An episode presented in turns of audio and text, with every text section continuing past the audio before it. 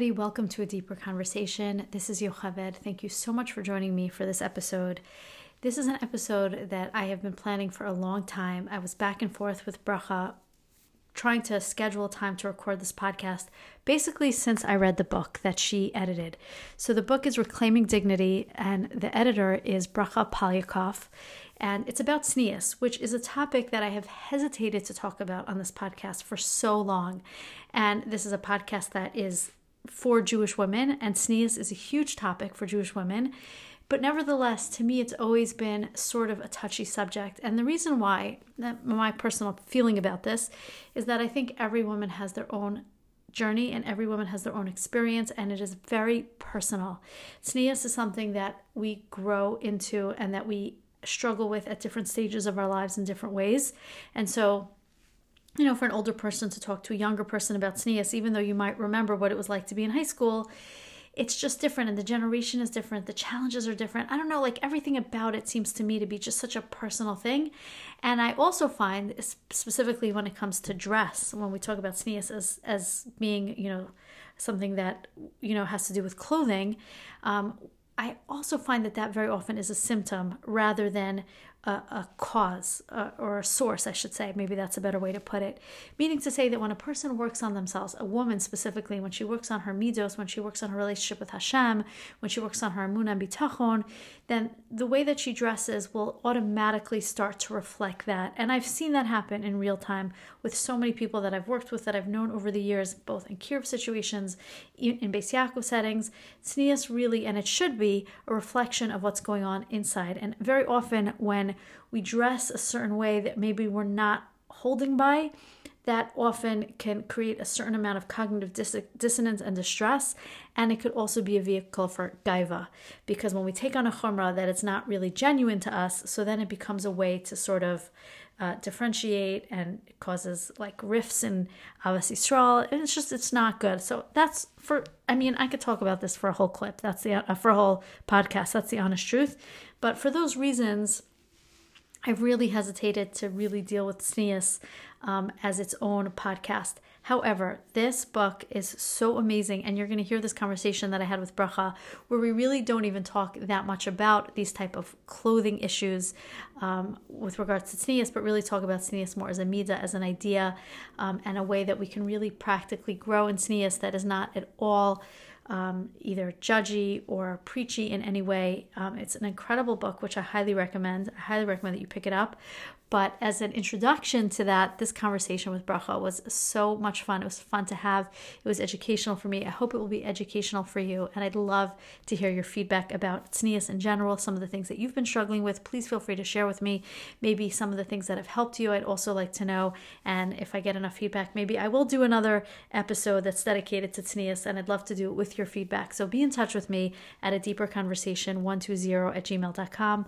That's my email address. You can follow me and direct message me on Instagram as well at a deeper conversation.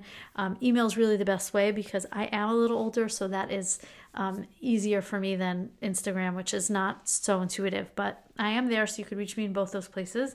Also, consider it, consider sponsoring uh, an episode that helps to keep the podcast going, or becoming a monthly subscriber. You could do that on Anchor or at maverickpodcasting.com. Either way, either place is great. Um, you could sponsor an episode there, and I appreciate and I really value all the support that I get. Thank you all so much for listening and enjoy the episode. This is A Deeper Conversation, the podcast for Jewish women. Welcome. Hi, Bracha. Welcome to the podcast. Hi, thanks so much for having me. I'm so excited to have you. This has actually been a long time coming for me because I got this book, I think when it first came out. Um, the book for my audience is called Reclaiming Dignity, and it's about tznius. And my mother gave it to me. And when she first gave it to me, I like I had that sort of visceral reaction of I cannot read a book about tznius. I just can't. and then I really liked the book, and then I reached out to you, and it took a while till we finally actually made this happen. So I'm so excited to talk to you about this. Sure. Okay, so first, just let's start off from the beginning. Maybe can you tell me and my audience a little bit about you and your background and how you even came to be involved in this project? Yeah, so um, I mostly lived in Baltimore for my almost my entire life. Um, I was born in New York, but moved here when I was six, and then we had a short stint in Richmond, Virginia, for three years. But otherwise, I have been in Baltimore um, my whole adult life, and um, went to school here. I went to a modern Orthodox um, elementary school at first. My father was a rebbe there, and then I switched to the Beis Yaakov uh, school here in Baltimore, where I graduated from. And I'm a clinical social worker. I organize uh, continuing education and trainings for mental health professionals and social workers. The first part of the book are essays from different people about tznius, not all women, some mm-hmm. rabbanim and all sorts of people. One of the uh, one of the essays that, or one of the lines, I should say, that caught my eye was the essay that was written by Dr. Leslie Ginsburg Klein, uh-huh. and she calls it tznius PTSD. When I hear the word tznius, sometimes I shudder on the inside. Other times I roll my eyes because when I was in school, tznius was a threat. If you weren't what my school considered tznius, you got in trouble. If you weren't tznius, you risked not getting into seminary. Even worse, you were damaging your shidduch prospects because what was the teacher supposed to say when someone called in a few years for a shidduch reference for you? So I don't know if that has been your experience, but I'm just wondering like how it got to be that you became passionate about the subject that led you to putting together this amazing book. Yeah. So, I mean, I think Dr. Klein speaks for a lot of people um, who've had tznius PTSD or who have it now. Um, and it's definitely something I've struggled with and still do to some extent, um, although it's a lot better since working on it and, and working on this project as well. Um, so I think it's a very common experience for women. Um, I, I, don't find any men with tznius PTSD for some reason, but women definitely have it. Um, and I also, I think when we talk about this conversation, you know, it's important to point out not everybody has that. You know, there are some people that are really positive about tznius, or some people who are just kind of neutral about it. But there's definitely a very large, I don't want to say minority or majority, I'm not sure how many people it affects, but many, many people who hear about, for example, this book written on tznius and are like, no, thank you. so, you know, a lot of people have like what you described, that that mm-hmm. visceral reaction. Um, and interestingly, I'm one of those people. So I actually came to this book, I guess, from a, a funny place, not as someone who, you know, always loved tznius and appreciated it and connected to it, but someone who really struggled um, to connect to the topic of tznius. And so um, part of what attracted me to trying to find a solution for that was, you know, seeing the problem firsthand, both through my, my own experiences, many other people that I knew, women, um, girls, you know, I've had different, I've given shiurim in the community, I've uh, taught at different points. So just, you know, seeing that response and how common it was kind of influenced me to start thinking about well what could we do to make it better? Um, what do you think well you said you you you struggled with it and you through the process of writing this book it's gotten much better. Is there have has there been like a specific thing that really struck you as being wow this is so powerful or i didn't see it this way or this really is practically speaking making a difference for me as far as tznius goes um like in the process of working on it yeah, I can tell you what helped me, but I just, but I always like want to preface that by saying, you know, it's a, such a personal thing. Mm-hmm. And what helped me might not help someone else, you know, and it's funny, even Dr. Klein in her essay, the one you referred to, you know, she talks about an approach that worked for her. Mm-hmm. Um, and other people say, oh, that would never work for me. Right. So I think it's like everyone needs to find their own connection to it, just like with any mitzvah, you know, or Jewish value, right? We want to find like our way of connecting to it, especially, you know, as we get older and more mature hopefully you know are trying to reconnect to things in a more you know thoughtful mature way.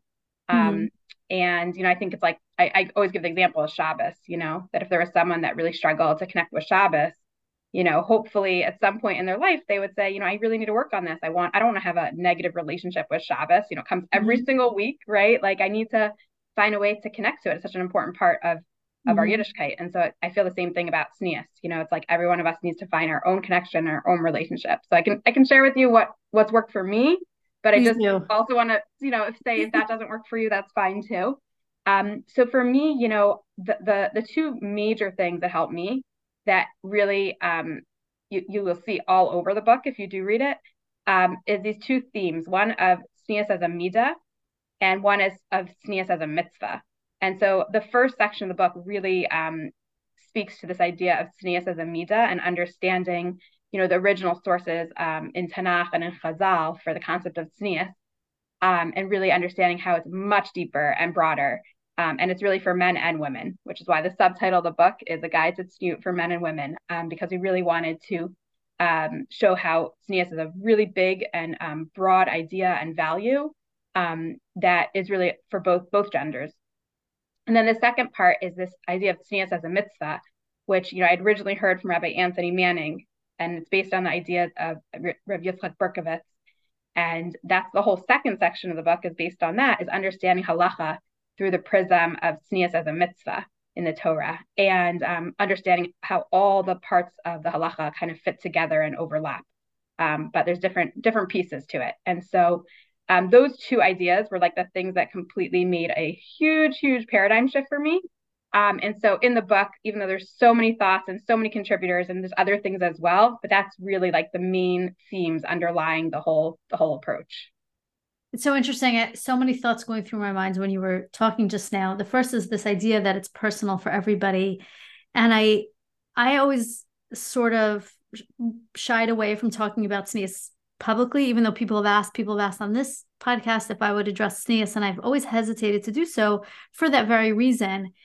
But it's so interesting because I remember I had a friend, um, and you'll see from the story, she was not so traditional, um, but she was in a very dangerous situation, and it was like a robbery type of thing. And then she was fine, and so she said to me, "I've decided that I want to take something on, and what I'm going to do is I'm going to stop wearing tank tops, and I'm only going to wear t-shirts outside."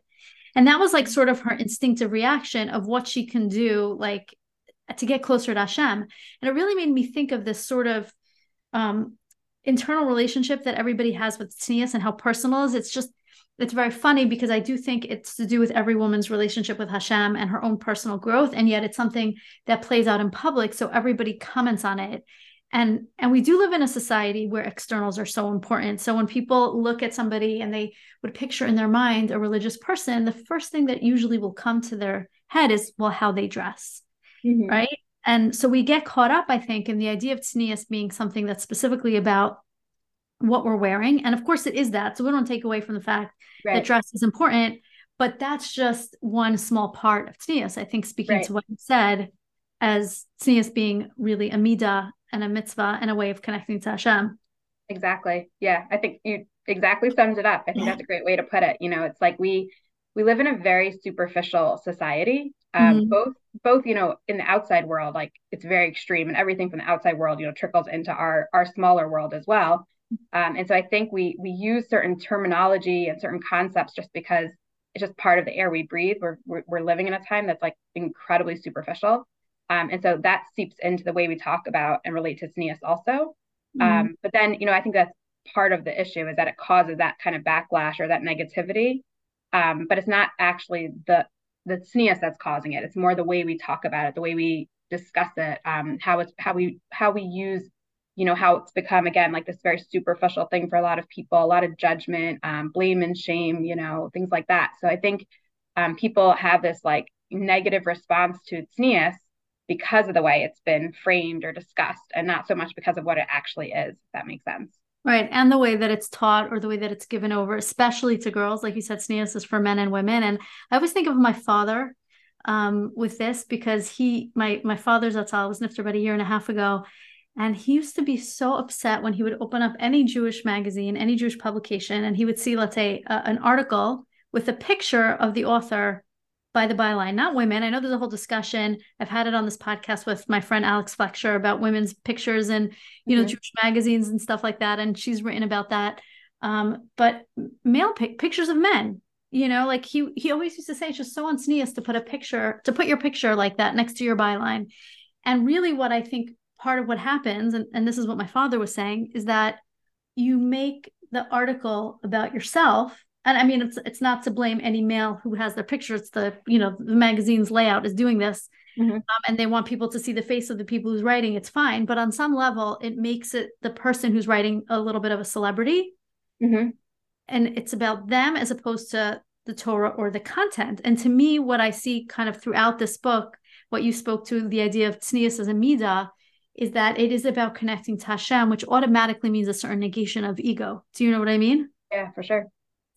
For sure. So, yeah, I think so much of, of the idea of, of tznius as a midah is about kind of connecting to that internal place. Um, you know, like you said so beautifully, like that relationship between you and Hashem, and like what does Hashem want? Um, and and not and and very like and the, and the exact opposite of like thinking about what other people are going to think and what other people right. And so that's the idea of, of as a midah is really very much focused on that internal piece. Um, and so as soon as we we switch it and we're focusing on other people and we make the focus on you know the outsides and what are other people going to think and trying to you know get people to think a certain way about us, you know we do we take the we switch the focus, you know, and that that's like the opposite of what we're trying to do with tznius. So yeah, I think if I had to think about like my own, I don't I don't really have tznius PTSD. I definitely had my teenage moments where I would want to wear something and people would tell me not to.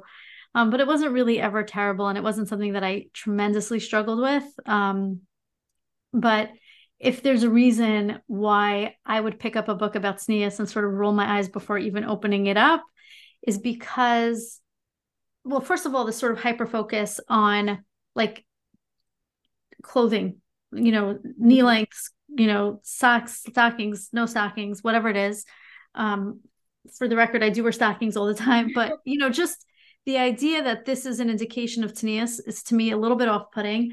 Um, I think also something that comes up for a lot of women, I don't know if you could speak to this at all, is sometimes when something happens something happens, a tragedy happens in the world, or something is going on, there will be this immediate, like, well, women have to not wear long curly sheitels, or there will be something like that. And it seems again like something that is imposed externally, sometimes imposed for men. Um, but it also again kind of rubs up against this feeling, this this really strong conviction or um, you know, recognition that I have that tznius is my own personal journey that has to do with my relationship with Hashem. And it almost seems a little bit of like a you know we're sort of offloading a tragedy onto the shoulders of women to i don't know whatever not wear long cur- curly sheitels or something like that. And i hope this is not going to be too controversial but i just wonder what you what you think about that yeah i mean there's kind of two pieces to it um there's like the emotional piece and then the intellectual piece, right? Mm-hmm. So the, the intellectual piece is like, well, well, when people say these things, are they based in Torah sources, right? Mm-hmm. And that's like a that's a conversation we can have like on an intellectual level. Like, what are the someone? I was actually just talking to someone about that this week. Like, is there a source that shows that you know there's protection with tznius, that type of thing, right? Right. The second piece is kind of that emotional response, right? Mm-hmm. So even if there were a source, and we can talk about maybe potential sources um, for some of these ideas, when we make it, you know, when we turn it into this, well, and now all women need to, or this is happening because, right? It's like, well, is that, you know, effective? I guess, I guess is what I'm trying to say. It's like we want to encourage, you know, let's let's say we want to encourage this specific type of religious growth in people, right? So is it effective that after a tragedy we have this type of messaging, you know? And so I I find it kind of goes either way. Like some people are very um, black and white they like being told, you know, if you do X or you cover X or you get a special, um, you know, haircut on your sheitel, then, you know, Mashiach's going to come tomorrow. And they mm-hmm. very much relate to these type of messaging and they're okay with it.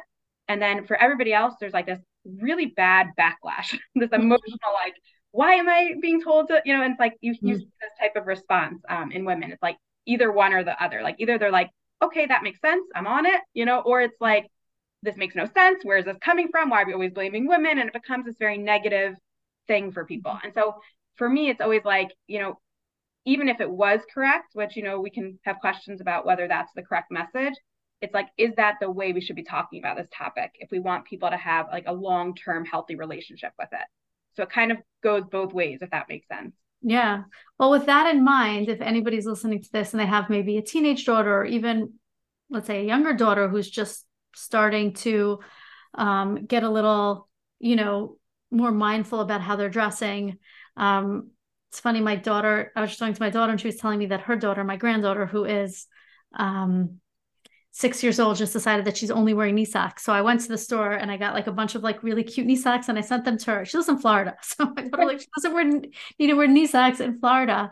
But I'm like, okay, you know what? She asked for knee socks. Let's give them to her because we support that. You know, I don't know if it'll last, hopefully, into teenagehood. But what would you say is the most important thing that a parent or teacher needs to recognize, or is the thing that educationally we're either doing wrong or could be doing right or should be doing?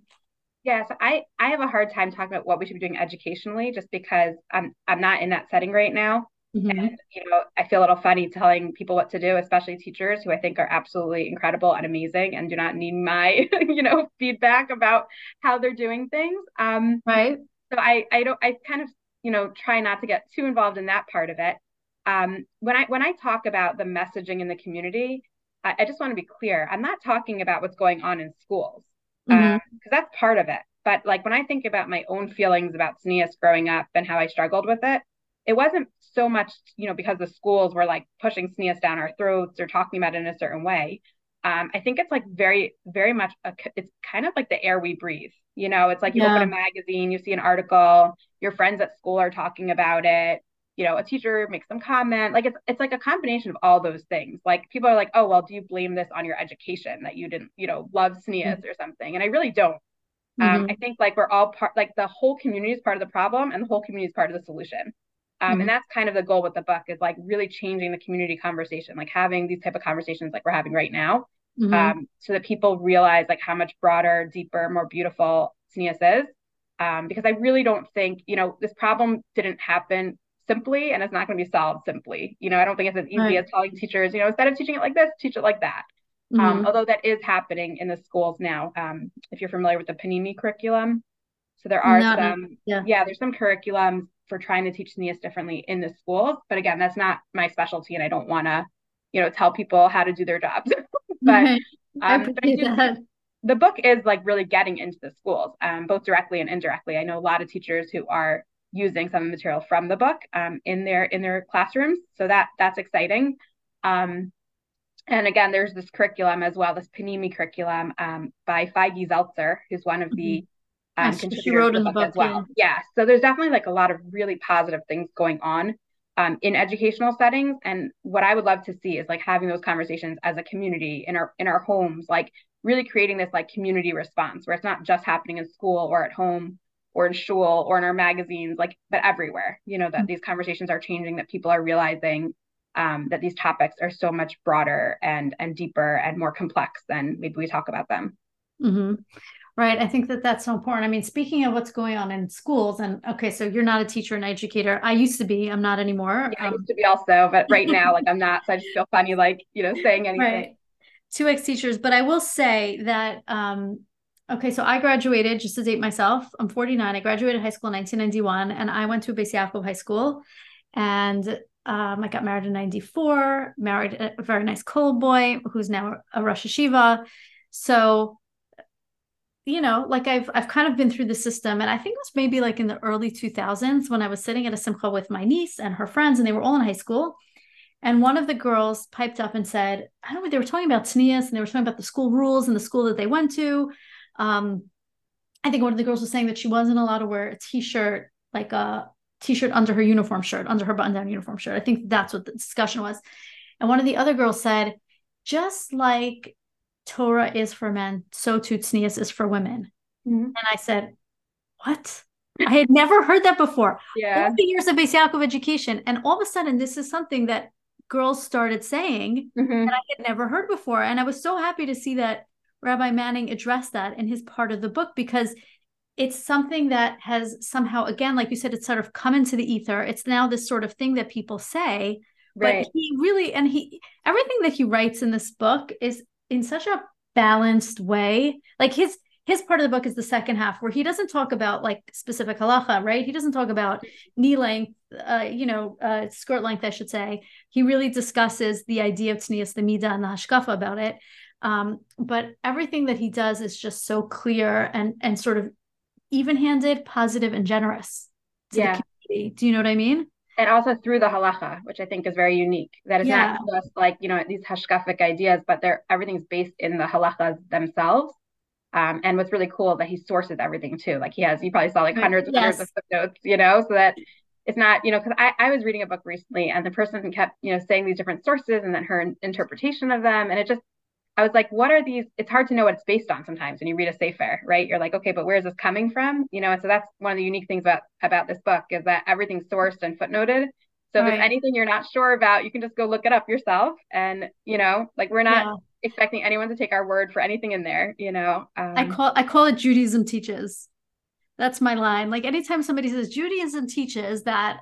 I'm always like, what does that even what does judaism teaches mean like right or the Rambam say this like, you know? I, my favorite when they say the torah approach too i'm like there's right. never the there's always a a torah approach right so many different, you know, mafarshim and so many every topic. There's so many different. It's not like there's ever one opinion only, you know. So yeah. Well, with regard to the specific subject, what I had heard, I had, I remember after I had heard this, my my niece saying this, I asked uh, Rebbetzin Grimblad about it, and she told me about this letter that this originally comes from from the Gra, mm-hmm.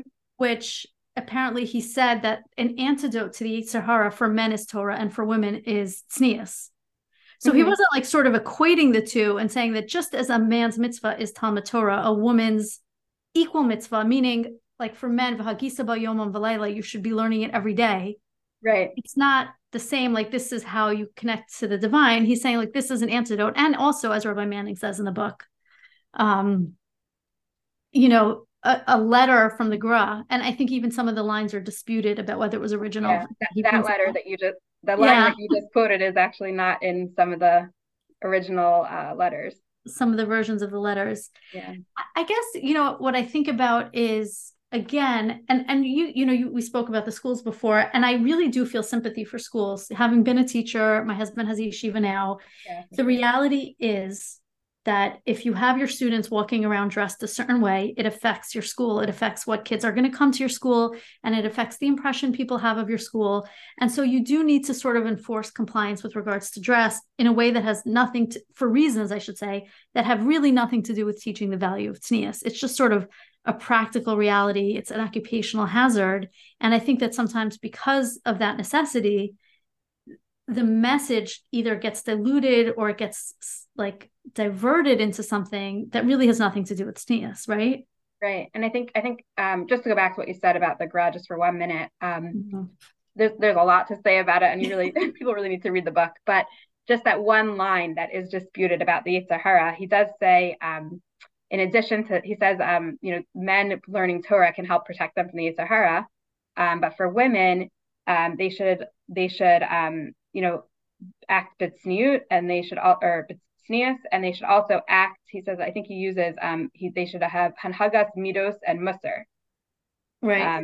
So he says not just that they need to dress tzniously, but also that they need to work on their midos and musar. So he it's not you know it's not as clear as people people think it is, even in that that disputed line um that's there.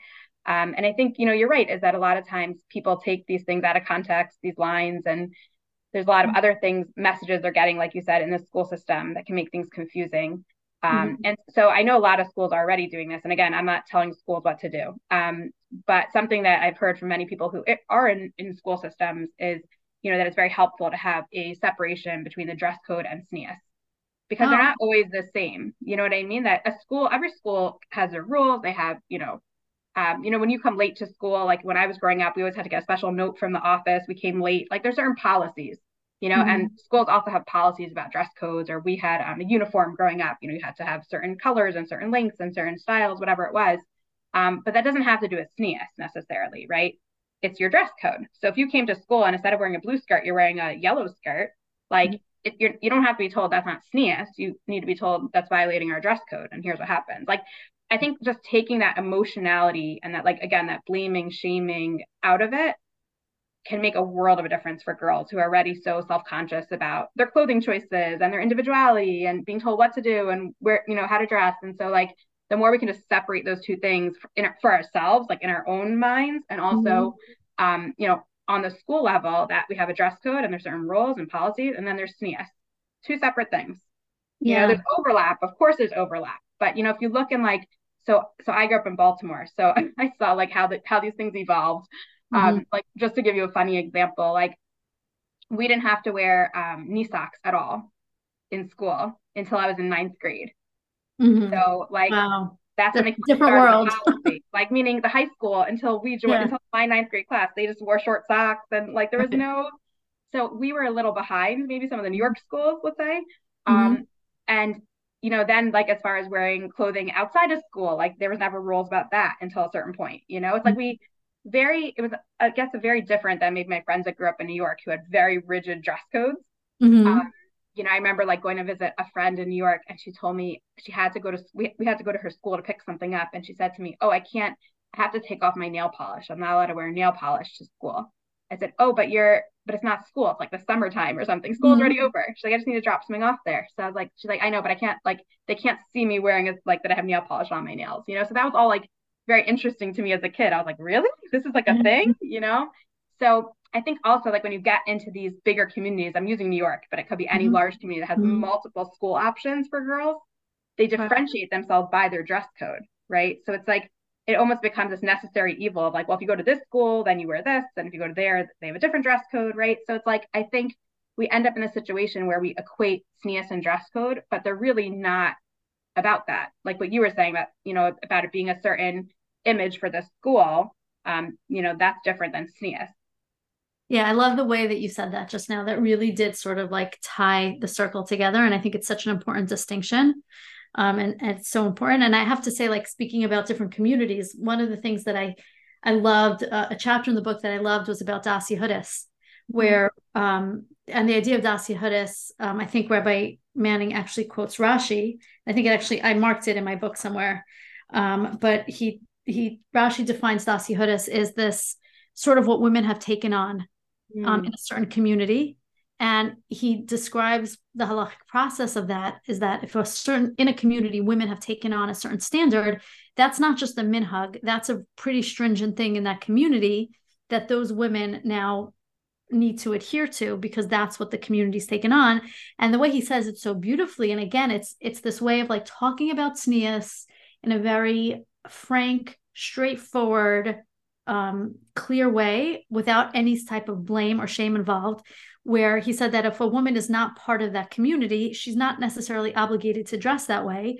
Um, you know, assuming that she is dressing within the bounds of halacha, and it doesn't mean that she's less tznius to somebody than somebody who is in that community who does have to dress that way Right. right and this idea of like right this is sort of like thing that women have decided to take on for themselves is very interesting and also not so clear so clear Yeah, it's it's sometimes hard to figure out where the line Yeah. is, right? right Um, when something becomes a minhag. And I think a lot of it is just it depends on the community that you live in too. Like in Baltimore, it's such a diverse community. Um, and there's so many for a lot of these things, there's not a clear minhag, um, just because you know the community is so diverse versus you live in a smaller community where everybody, you know, subscribes to a certain hashkafa and it's much more, you know, homogenous than like there might be one standard for the whole community, you know. Mhm. Um, but I think what what's really helpful, just like again on the emotional level, when you understand that part of it intellectually, Mhm. is just it takes away a lot of the judgment, you know. Um, that when you're able to say, okay, like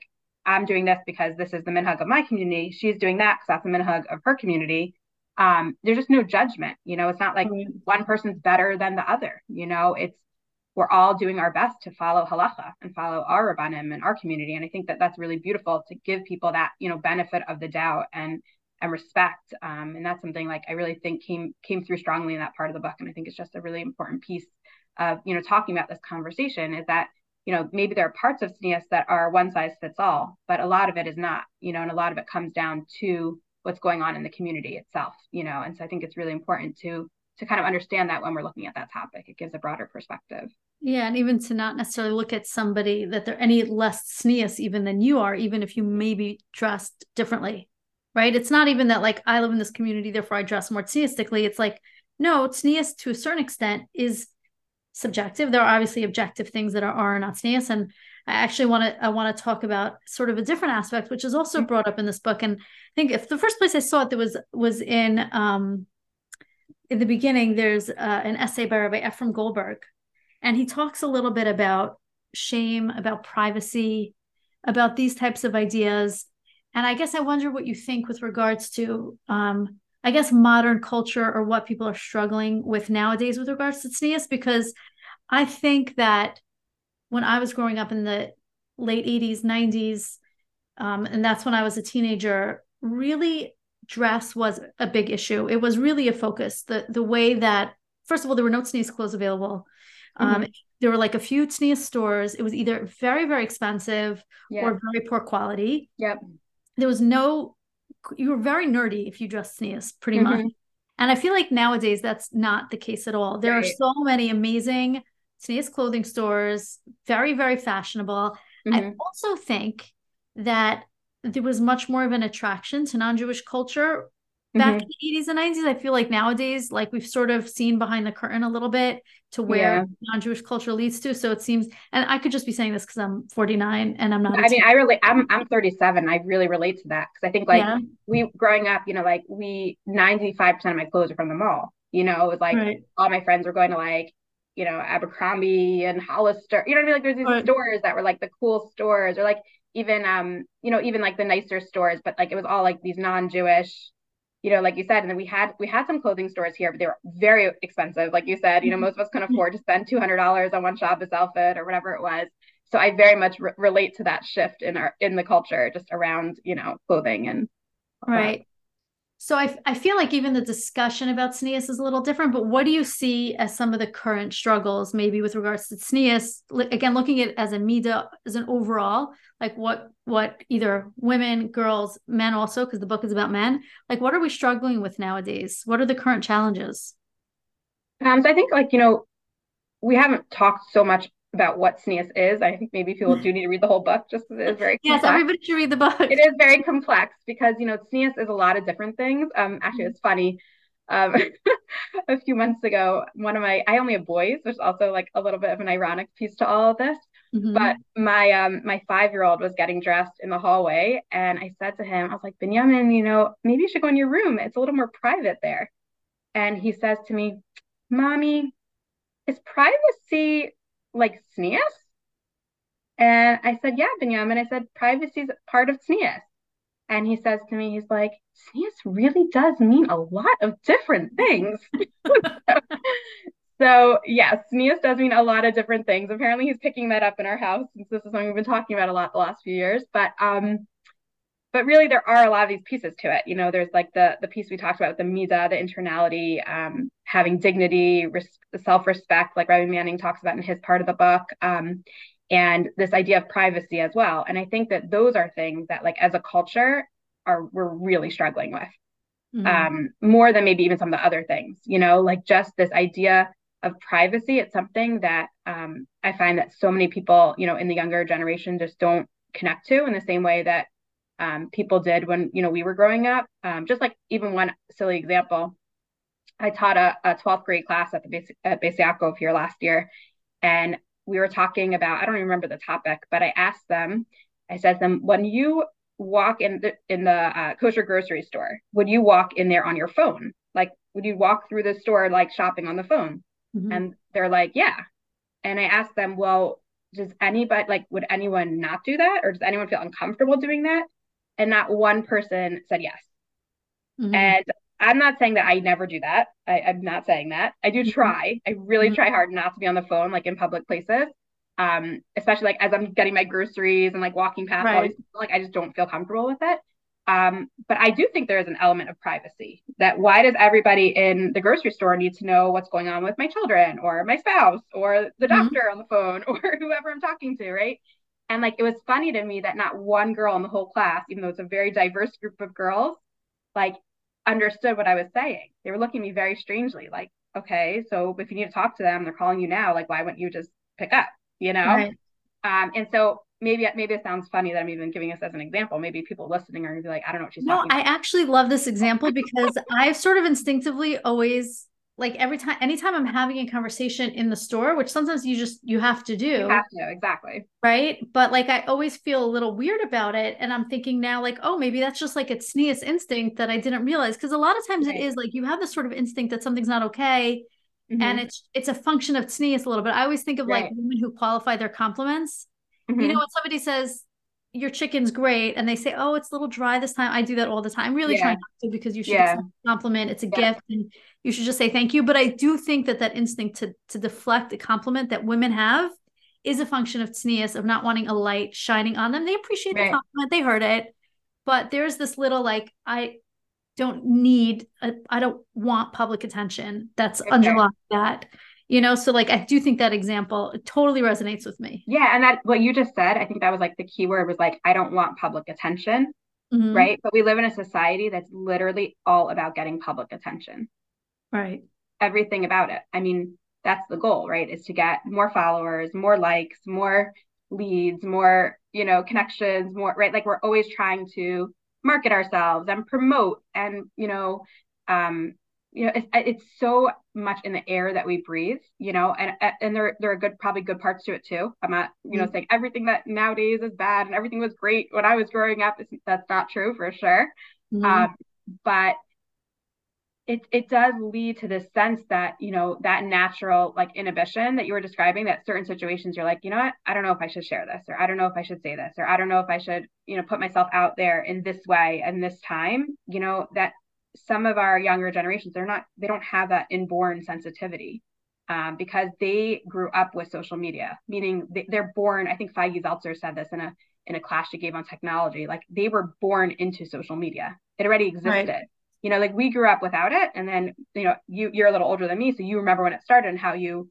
you yeah. know adopted or didn't adopt certain things and like for me as well like i remember as i was growing up like when certain when you know when email became a thing when you know like you remember these things right um i, I actually had a funny conversation someone someone uh, i met someone recently who i hadn't seen in years and she said to me do you remember when you were first married you invited me and a few other single girls over for a meal and I was like, nope. And she's like, yeah, it was so nice. We all came over. Like I remembered it very vaguely. And she said, we thought it was really funny because I think it was like before, maybe like a pre-fast before mm-hmm. Tisha B'Av, like it was, it was, it was definitely a weekday. Cause she said to me, she's like, it was so weird. You were on your phone and you were looking up the recipe on your phone. And we were all like, that's so cool. You can do that. so like, like we remember when these technologies started. started. you know? Yeah. Um, but for our our kids who are growing up in like such a different culture than we are, like that's kind of where I think, you know, back to your question, like I think that's where we need to focus our attention is how do we help our children develop um as Mrs. Schiffer Ravenstein talks about it, she says their inner world, right? Like mm-hmm. how do mm-hmm. we develop this pnimius, this inner inner internality, this inner world, this, this concept of sensitivity, this concept of like shame that you you know you mentioned from the book, but like positive shame, not like unhealthy, toxic mm-hmm. shame, but like this positive sense of like, I don't need to tell everybody everything all the time, right? Like I'm going to be in control of who do I share what with, when do I share it, how do I share it, right? And that's not just on social media, that's in all of our interactions, even if someone's not on social media, right? Like who do I share this with? How do I share it? There's a certain like sensitivity there um, that if we can really try to get back to that and try to, you know, um, show our kids this concept of privacy, right? Like, yeah. and even like, I'll give you an example. A friend of mine um, just reached out to me last week and she said, you know, it's funny like how I'm now the expert on tznius, which is hilarious to me because, like I said, I, I struggled so much with it. I'm definitely still not an expert in any sense of the word. But she said, "Well, you did write the book, so I'm I'm calling you with a question." And I said, "Well, what?" I was like, "I don't know if I can help you, but what what's your question?" And she said, "You know, my shul is is thinking they want to um, honor me and my husband this year, mm-hmm. you know, and I'm and I'm feeling very uncomfortable with it, you know, and I'm trying to figure out what what is the tznius thing to do in this case. Is you know the um, shul is putting a lot of pressure on me. It's not for us at all. We have zero interest in doing this, but it would help them, you know, raise money and and be a good good thing for them.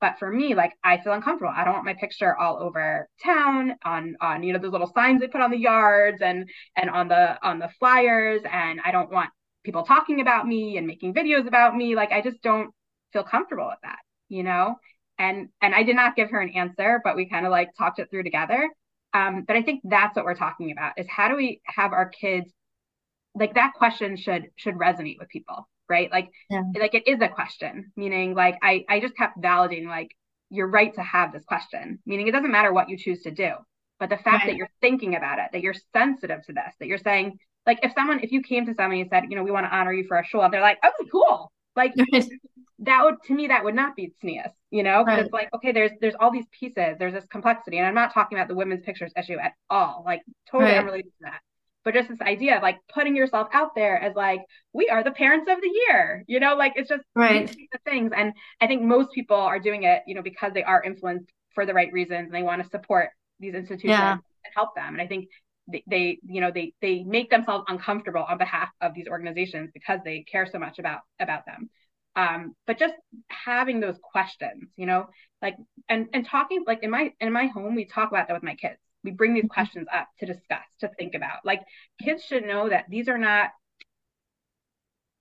these, are not the type of decisions that we just make on a whim you know there's mm-hmm. things that we have to think through because there's pros there's cons there's this there's values involved. You know, we right. have this value of this organization. We also have this value of, you know, being tznius and not calling attention to ourselves in a way like, look how successful I am, you know, right. and like, so I think it's like that struggle. That's what this book's about. Like, it's about. Like embracing that struggle. Wherever that struggle is for every single person is going to be different and what's going to help right. them get through it is different. And people might come to different conclusions and that's totally fine. Like we're not pushing a specific approach on anyone. We're just giving mm-hmm. these sources the education so that people can really think differently as these things come up in their lives like about how they make their choices and what they think about. Yeah it's very interesting what you said. I think it's true. Like that lack of privacy is something that is horrifying to older people and younger people don't really i don't even think some of them not everybody don't necessarily realize sort of like what they've lost. I always think of this as far as like sharing your story. Like if somebody goes through some sort of tragic thing, like in our sort of zeitgeist, it's like you you didn't really go through something unless you share your story and help other people with it. Right. And it's like it's become this sort of almost mandatory part of any type of struggle, like an illness, a divorce, a, a, a child with special needs. I have to now take that and share that with other people. And you don't have to share your story. I mean sometimes it might be like you said it might be something that i need to go through a process of like do i sacrifice my privacy to help other people? Maybe i consult my rav and ask him if i should give the speech about what happened to me um, but it isn't something that a person should automatically feel it's almost like you sort of have to share your story now otherwise you didn't really go you didn't really complete whatever process was you know yeah. i was going through like a very I've been going, I've gone through a lot of different challenges in my life, but I went through a very challenging situation in the summer. And I remember thinking, like, exactly what you said, like, I'm going to have to somehow, like, I'm only going to have, um, like, accomplished, like, this however you say it, like gone through, I've only done it right if I can like tie it up with a bow at the end and tell everybody, like, this is what I went through and look how amazing I became now because of it. Or look at this organization that I started for other people going through, you know, and or it, it will all have been worth it if I could just help one right, other exactly. person.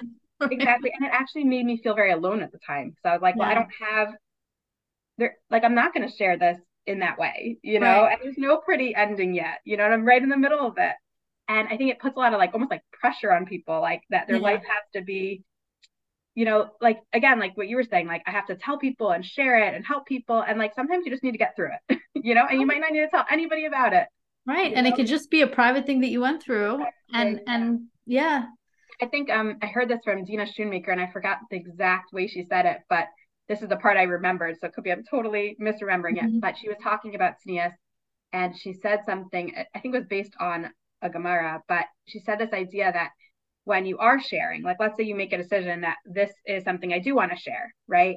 Right. Um, you can keep part of it to yourself. And that's and that's part of tznius too. Like, and I think I think the example she gave is like, let's say you're at a parlor meeting, right? And people are trying to raise money, and you and you say, you know, you can kind of go either way because you could say, well, it's more tsanua if I don't tell everybody I'm giving them five thousand dollars, right? Mm-hmm. But right. in a way, it might be better if I tell everybody I'm giving five thousand dollars because then it'll encourage people to give more. Right. right. It's hard to know the right thing. I think I, I, I think this is the example she gave. I hope I'm not misquoting it. But she said there's also you can also have the middle ground, right? Where you mm-hmm. say instead of saying I'm giving five thousand dollars, you say I'm giving two thousand dollars, and you know in your head you're actually going to give five thousand dollars. Mm-hmm. But not everybody in the room needs to know that, right? And so like, or I'm donating to this organization. You don't have to like because I think that we we get pulled into that, you know, that need to share, that need to like tell everybody. And she was saying part of tznius is even in a situation where you do need to disclose, it's like how do you disclose and how much do you disclose? And is there a part that you could just keep for yourself that like about that personal struggle or that personal situation that like not everybody needs to know that part of it, you know? Uh, and I thought that was like a really beautiful way of thinking about this too. It's just like there's there's this balance, there's this nuance. It's not so right. clear cut always, you know? Yeah, I think that tznius, the, t- the topic, really resonates with women um, on a deep spiritual level. And I think part of what the book does, which I love, is that it kind of clears away maybe some of the negativity or the social noise, um, the institutional noise that's sort of come up around the subject in a way for women to really just um, you know interact with it genuinely and start to think about it in a more genuine way i, I do think it's like a visceral thing that women feel um, most women feel a connection to tznius let me just ask you Um, before I get to my last question, what's been the feedback of the book? Um, yeah, the feedback's been pretty overwhelming. it's been it's been amazing. Um, and that's just like the people we've heard from. You know, I always think like it, as a reader, you know, you don't always go back to the, the author and say like, you know, here's what I loved right. about, you know. So now it like makes me feel even more like I want to do that for other people. Yes. You know, such an easy way to make people feel good, right? Like you hear a good podcast episode, you read an article in Mishpacha magazine, and you can literally just text that person in one minute and say, here's what I loved about your article, right? Like how easy is that? Um, mm-hmm. But from the people we have heard from, it's just been incredible feedback. And I think it's really for the reason that you said is that we kind of like, you know, for, for a lot of us, we read a book on tznius and we get very defensive. You know, we're like, mm-hmm. okay, now she's going to tell me what I need to do. And, you know, and it's, it's, it's like, it's such a freeing experience to read a book on this topic that is like not making any demands on you. It's just sharing information. It's just sharing. It's just, it's just sharing Torah and it's just sharing ideas in a way that like doesn't I, I guess the way I heard it expressed by a couple of readers was that it just feels like the reader is respected. You know, like that you're it doesn't feel like someone's talking down to them or right. to or like here's what you need to do and here's a list of it, it's very like respectful and people can read it and like they don't have that defensiveness right and they're much more willing to like actually change their behavior or think about things differently because there's no it's not pushy you know what i mean? It, it, it's very like respectful tone throughout the book. And and that was really um you know a big part of i think why so many people have found it to be helpful to them um is just because there's no there's no judgment you know? And like i one woman reached out who was a um, instagram influencer right? And she said she she she actually wrote um an email about how like she was going to share something about this new sheitel she got you know? And then she's like you know do i need to share this and mm-hmm. it started making her think about what do I post and how do I post. And like to me, that's such a success, right? Um, but I think that happened because she didn't feel judged. She was like, I can take from this what makes sense for me, for my lifestyle, you know. And another woman who um, who is Haredi in Israel, um, she shared with us that like her reading the book, she used to be like very judgmental of you know women who dress differently than her. And by reading the book and seeing like the whole idea of Das Yehudis, it helped her to realize, okay, like here's these people are doing, like we were talking about earlier, these people are doing what their rev, what their community does, and I'm doing what my community does. And like there's so much respect. Like she said, I can I look at people in the playground and you know the, the neighborhood she lives in Israel. She's like, I don't have like these like inner judgment, judgmental thoughts, you know? And she's like, if anything, it actually made me more proud of who I am because I realized, mm-hmm. oh, there's like a reason that I do the things I do, right? It's based on the minhag of my community. And so like it's not like just something I do because I'm better than other people, but it's something I do because I've thought out the community that I'm a part of and the people in my community do this and it, it's the minhag of, of this community. Um, so like those type of just that type of feedback has been like really overwhelming. So in a good way. So wow, that's amazing. Um, yeah, and I, I could concur with everything you said about sort of the way the book is so clear and respectful. So you kind of respect what you're reading in the book. So it's called the book is called Reclaiming Dignity: A Guide to Tznius. or says Tzniut on the front cover for men and women. Um, and where can people find it? So the book is right now. It's available online. You can get it um, from Mosaica Press, Feldheim, Amazon. Um, it's also available in stores. So most Jewish bookstores should have it. Okay. And I highly recommend that everybody pick it up. And you will not regret it. Um, okay. So last question that I ask all of my guests, which is, and it could be on this topic or could be on something else, but if there was one message from your life that you could share with Jewish women, what would it be?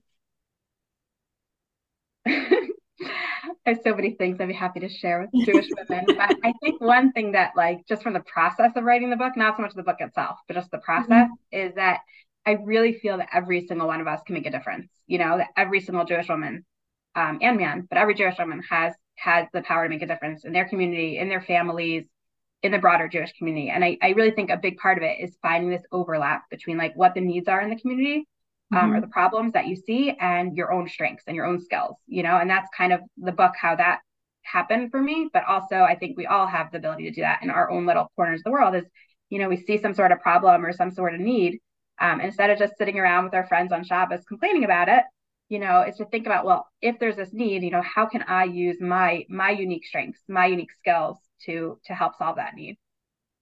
I love that. Thank you so much, Bracha. Thank you for coming. This was such a great conversation. I hope everybody goes and buys the book, and I really, really appreciate it. Thank you. Thank you so much. Thanks for being a part of it and and your positivity about the book. There you have it. I hope you enjoyed that episode and I hope it was as inspiring for you as it was for me to have the conversation.